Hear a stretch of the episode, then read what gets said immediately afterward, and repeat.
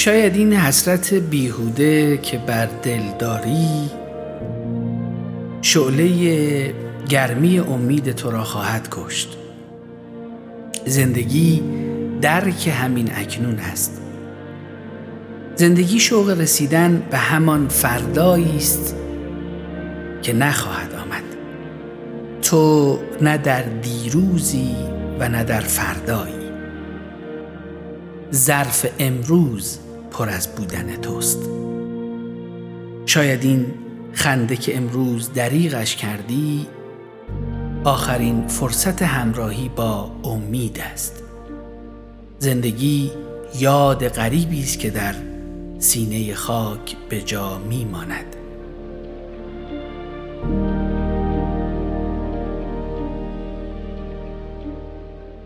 حالا که کتابتون رو نامگذاری کردین و فهمیدید که چقدر از این کتاب به گذشته شما برمیگرده و چقدر به زمان حال برمیگرده وقت اون رسیده که بریم سراغ افق زمانی آینده.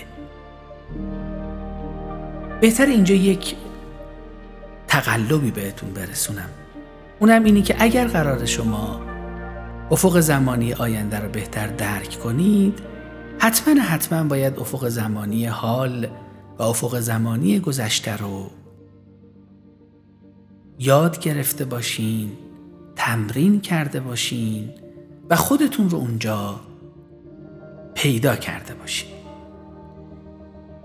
اما چرا آینده اینقدر مهمه؟ آینده برای خیلی از ما یک افق زمانی جدیه برای همینم تلاش می‌کنیم براش. وقت می‌گذاریم. دست و پا می‌زنیم. نگرانشیم.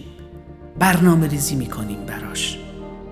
و خیلی وقتا تو آینده زندگی می‌کنیم. خیلی از آدم ها جالبه که بر مبنای آیندهشون با شما صحبت می‌کنن. نه بر مبنای چیزی که الان هستن. اون چیزی رو به شما پرزنت می‌کنن و معرفی می‌کنن. که قرار در آینده بشن نه اون چیزی که الان هستن. و خیلی وقتا اگر شما هم یک عاشق کور باشین به کسی که پر از وابستگیه بگید همونه. اما خب لزوما همیشه اون چیزی که شما فکر می‌کنین اتفاق نمیافته. افق زمانی آینده دو تا سطح داره. و ما دو نوع افق زمانی آینده نگر داریم که وجه اشتراک اونها توجه به پیامد هاست. مثلا ممکنه یه فردی نگران سبک پول خرج کردنش باشه چون می‌دونه که تا آخر ماه درآمد دیگه ای نداره. یا یه شخصی که خیلی خوب برنامه ریزی می‌کنه به این دلیل که خوردن یک غذای نامطبوع براش خوب نیست. وقتی که دعوت میشه به مهمونی استراب داره چون احساس می‌کنه که نکنه از برنامه ها عقب بیفتن برای همینم عمدتا آدم ها دچار استراب میشن در مورد آینده و یا همیشه نگران مسائل زندگیشون هستن. انگار هر کسی دنبال اینه که یک آینده شخصی برا خودش بسازه. از طرف یه سری آدم هم هستن که دنبال یک آینده خیلی متعالی هن. حتی به دنیای آخرت اعتقاد دارن وسیعت نامه دارن. این آدم هم افق زمانیشون آینده متعالیه. برای همینم ما وقتی در مورد افق زمانی آینده حرف می‌زنیم افق زمانی آینده به دو دسته تقسیم میشه. کسانی که طرفدار آینده شخصی و کسانی که طرفدار آینده متعالی هن. ویژگی های آدم هایی که آینده شخصی رو دنبال می‌کنن اینه. اولا برای هر روزشون برنامه دارن. حالا اینکه چقدر اجراش می‌کنن یا نمی‌کنن موضوع بعدیه. اهداف کوتاه مدت تو زندگیشون خیلی جدیه. یعنی مدام برنامه ریزی می‌کنن. همیشه یه کاری برای انجام دادن وجود داره براشون. و جالب اینجاست که از انجام دادن کارا به شکل منظم لذت می‌برن. اما آدم هایی که اهل آینده متعالیان اعتقاد دارند که یک ارتباطی بین اعمال این دنیا و زندگی در دنیای آخرت وجود داره. این آدم ها آدم که اعتقاد دارن زندگی کردن بر طبق قوانین الهی می‌تونه همیشه براشون راه باشه. و چون نگاهشون به آینده متعالی است با این ذهنیت به مرگ نگاه می‌کنن که در قبال اعمال خودشون مسئولن. پس حواسشون به کارهایی که تو این جهان می‌کنن هست. بنابراین با این تفکر پیش میرن که کارهایی که امروز در این جهان می‌کنن رو روزی باید پاسخگو باشن و پاسخ بدن. و مسئولانه عمل می‌کنن. آدم هایی که اهل آینده متعالیان برای زندگی بعد از مرگشون توشه تهیه می‌کنن با کارهای خوبشون با کارهای خیر و با کمک به دیگران.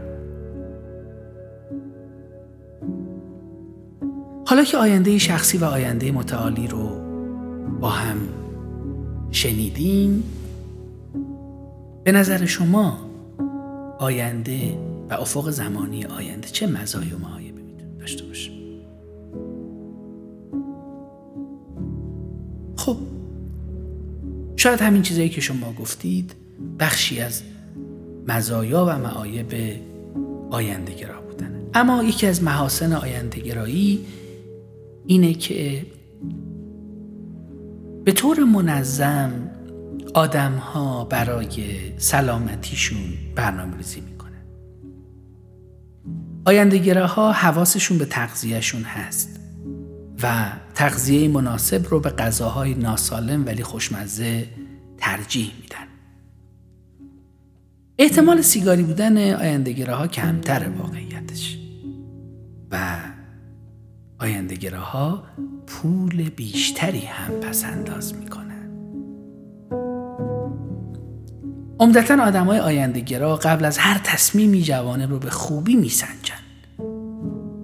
و چیزی که در مورد آیندگراها خیلی مهمه اینکه همیشه کارها رو تا آخر می‌برن و تموم می‌کنن.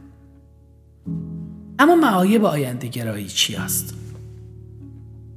آینده فشار زمانی زیادی رو به خودشون وارد می‌کنن. مخصوصا اگر کمالگرایی منفی هم داشته باشن یا بینقص گرایی داشته باشن همیشه توی فشارن. چون همش دنبال اصل قطعیتن. میگن آینده بعد و نتیجه بعد بهتر از بی نتیجگیه می‌خواد همه چیز رو پیش بینی بکنه. و همین باعث فشار زمانی خیلی زیادی بهش میشه که خب دردسرهای زیادی هم براشون فراهم می‌کنه. برای همینم خیلی وقتا توصیه ما به آدم هایی که دوچار بینقص گرایی هستن که تو جامعه ما خیلی تعدادش زیاده چون فرهنگ ما و تربیت ما با خودش این احساس بینقص گرایی و کمالگرایی منفی رو زندگی می‌کنه و بچه هامون رو بر مبنای همین الگوهای بینقص گرایانه تربیت و پرورش میدیم. طبیعتا توصیه جدی من به شما اینه که از خوندن مطلب های مختلف در مورد کمالگرایی اینها توی فضای مجازی دست بردارید و دنبال یک درمانگر و روانشناس صاحب صلاحیت و چیر دست باشید. به پسفند صاحب صلاحیت و چیر دست بودن دقت کنید لطفا. روانشناس صاحب صلاحیت. قطعا اون به شما کمک خواهد کرد که کمالگرایی منفیتون رو درمان کنید و حالتون خوب باشه. پس معایب آینده گرا بودن یکیش این که فشار زمانی زیادی رو شما تجربه می‌کنید و آینده گراها خانواده، دوستان و خوشی های زیادی رو برای کسب موفقیت فدا می‌کنن. همش منتظرن که یه روزی بیاد که من خوشحال بشم. اما هیچ وقت اون روز نمیاد. چیزی که ازتون می‌خوام اینه که کدوم بود در شما پررنگتر و کدوم برد کم رنگ تر در آینده گرایی. همونطور که تا امروز با ما همراه بودین ما هر سه افق زمانی رو برای شما توضیح دادیم. فکر می‌کنید بهترین افق زمانی کدومه؟ برای شما هم سوال شده نه؟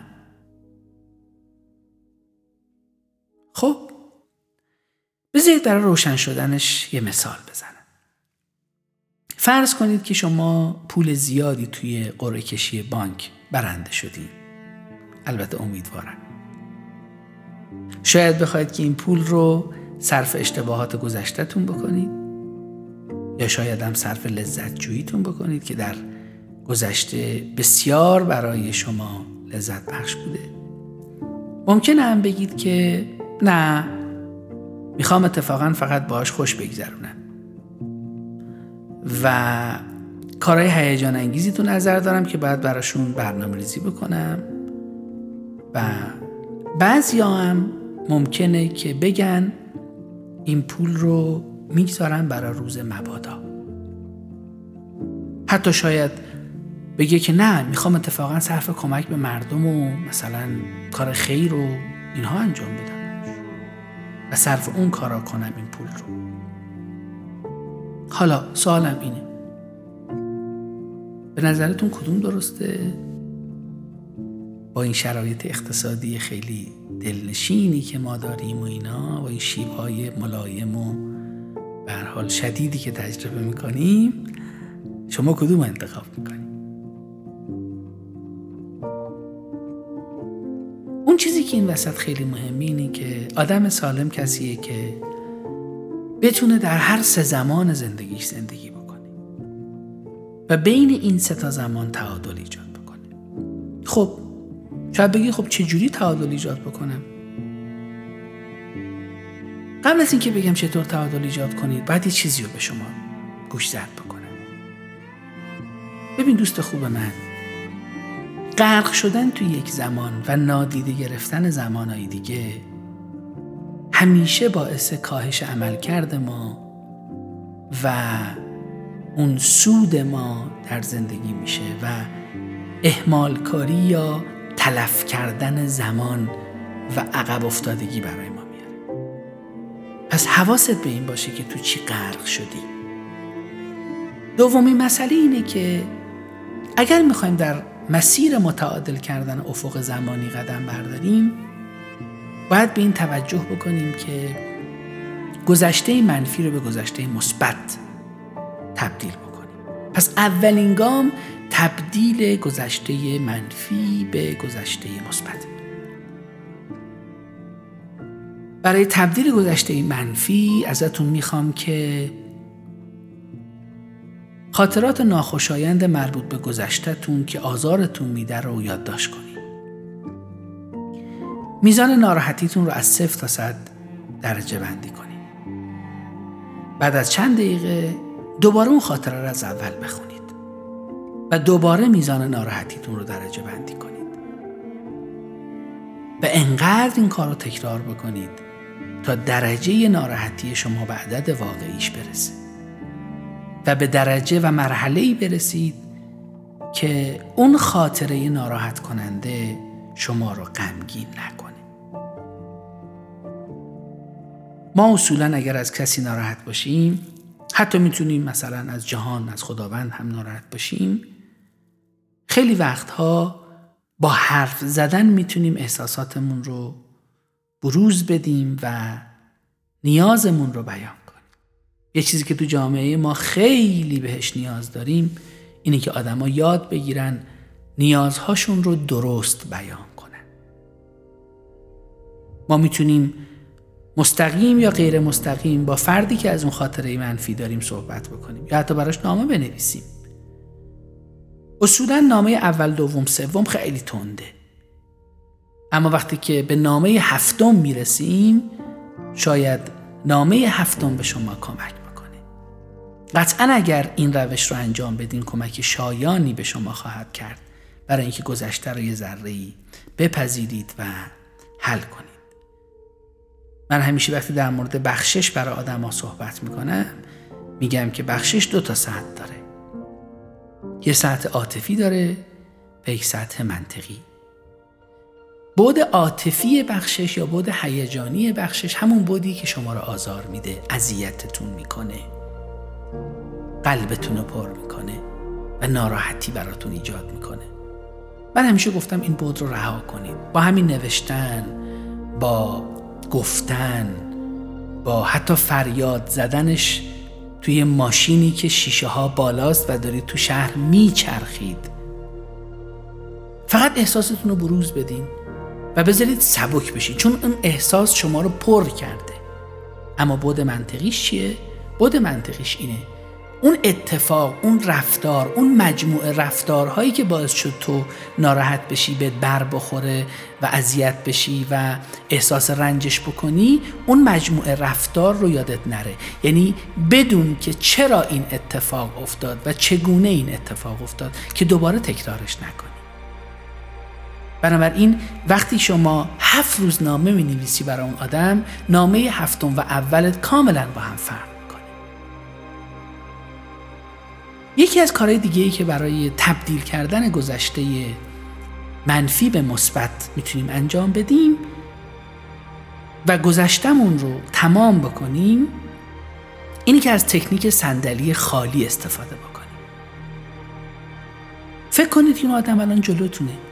روی صندلی جلوتون بذارید و فکر کن آدم جلوتون و بعد بهش بگید چقدر دستش ناراحتی. و ازش دلیل رفتارش رو سوال کنید. قطعا وقتی شما این خشم رو بروز میدی با زمانی که این خشم رو حبس می‌کردی خیلی متفاوتی. می‌خوام به یه جایی برسم و این نکته خیلی مهم بگم. اونم اینه که این نگرش ماست که گذشته رو مثبت یا منفی می‌کنه. حالا بیاید با هم فکر کنیم که آیا ممکنه گذشته بدتر از اینم باشه؟ اگر بیشتر به اتفاقای زندگیمون فکر کنیم متوجه میشیم که حتی برای خیلی از چیزهایی که به ظاهر بدن ما باید از جهان قدردانی بکنیم. قدردانی در روانشناسی مثبتنگر یه تعریف خیلی ساده و زیبا داره. قدردانی یعنی وظیفه ندانستن خوبی های دیگران. خیلی از ها خیلی کارا برای تو کردن که وظیفهشون نیست.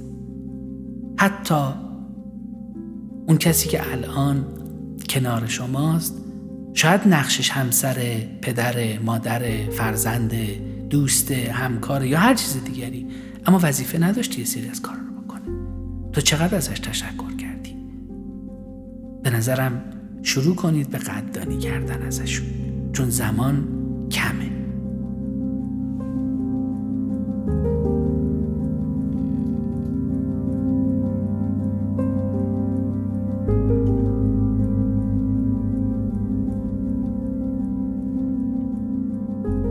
که همه ما فهمیدیم که هر فردی باید سه نوع افق زمانی رو داشته باشه.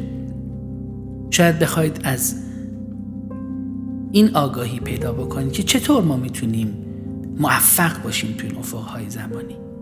چطور میشه ویژه نگاه بکنیم بهش و هیچ زمانی رو قربانی زمان دیگری نکنیم؟ خب اولا اینکه خیلی ممنونم که به من گوش میدین و پنجره آگاهی رو دنبال می‌کنین.